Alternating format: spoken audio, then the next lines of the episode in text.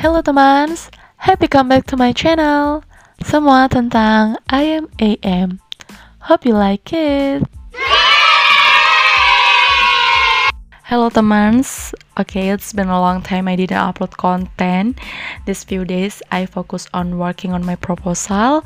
Uh, uh, please pray for me and good luck for us. Okay, uh, and back again with me in AM Learning. Okay, since I promised to make this content in the second part, then I will continue it. Well, uh, before that, who hasn't heard the first part yet?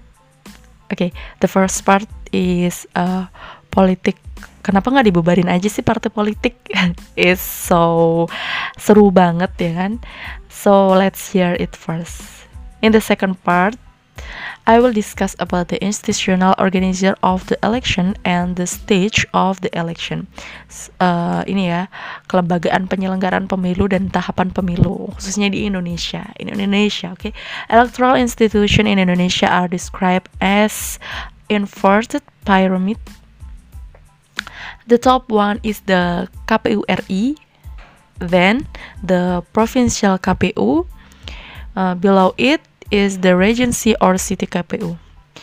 Then there are PPK, PPS, KPPS, and PPDP. Okay, KPU is a Komisi Pemilihan Umum. Okay, well, for the KPU RI to the Regency or City KPU, this is permanent and is supported by the ASN Secretariat. Uh, periodic, yes, I mean uh, for the uh, five five years, yes. Uh, I, I think five years.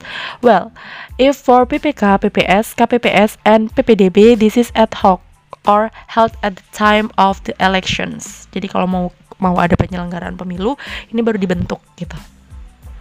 As for the duties and authorities of KPU in organizing elections as follows. The KPU RI itself has the authority to formulate program and regulations, which will then be stipulated for the entire series of elections. Furthermore, the provincial KPU has the authority to implement and coordinate the KPU throughout the province. The province, okay. And lastly, there is a city or district KPU. Ini KPU kota dan bawah KPU kota atau kabupaten. This is in the charge of implementing elections. From this, uh, from this city KPU atau KPU kabupaten kota ini the ad hoc bodies atau badan-badan ad hoc yang tadi aku sebutin uh, that um, terbentuk gitu. The scope of the KPU's duties is to compile the schedule, program, and stage of the elections, updating data, facilitate the nomination of campaign of candidates, uh, providing election logit logistic, organize voting and counting of votes, as well as recapitulation of votes acquisition. And finally, compiling a report on election result. Well, for those who are interested in becoming an election organizer later in 2024, jadi pegawai uh, KPPS or PPK, PPS, ew, there are several competence competencies that election organizer like at least. Okay, the first is administrative. So the organizers must be resident who live in the area as evidenced by an ID card KT, KTP. Oke, okay, jadi harus warga as uh, bukan warga asing tapi warga tetap di sana. Uh, minimum education is um, um, bachelor degree for KPU RI and professional KPU. Okay, and high school for city KPU and ad hoc board, as well as physically and mentally healthy. Okay, the next requirement requirement is related to social intellectuals. What this mean here is neutral, not involved with any political party, have national insight, and have good conflict management skills. Okay, it's under understandable up to here, teman. Paham semua kan? Do you understand? I think yes. Let's continue. On the code on the code of ethics for holding elections.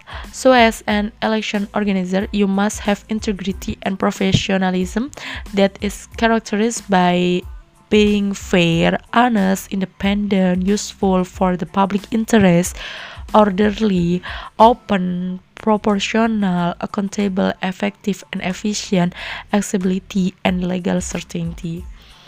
Wow, the conditions are good too, but how come in the implementation there are still many politics and practice politis politicization of Sarah and hoax? So these are some of the problems that almost and always exist, especially at the time of the election.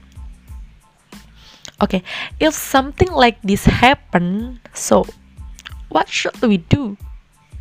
So actually the law of the law for this violation and dispute has been regulated. So the dispute over the election result will be addressed to the Constitutional Court. Uh, we call this MK, Mahkamah Konstitusi. Okay, well election disputes can be reported through Bawaslu.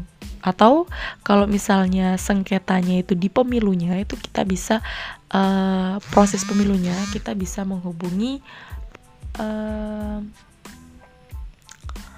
ini ya apa Bawaslu. Tapi kalau misalnya uh, pada saat uh, pemilunya itu hasilnya yang nggak cocok gitu itu kita bisa ke MK kayak gitu.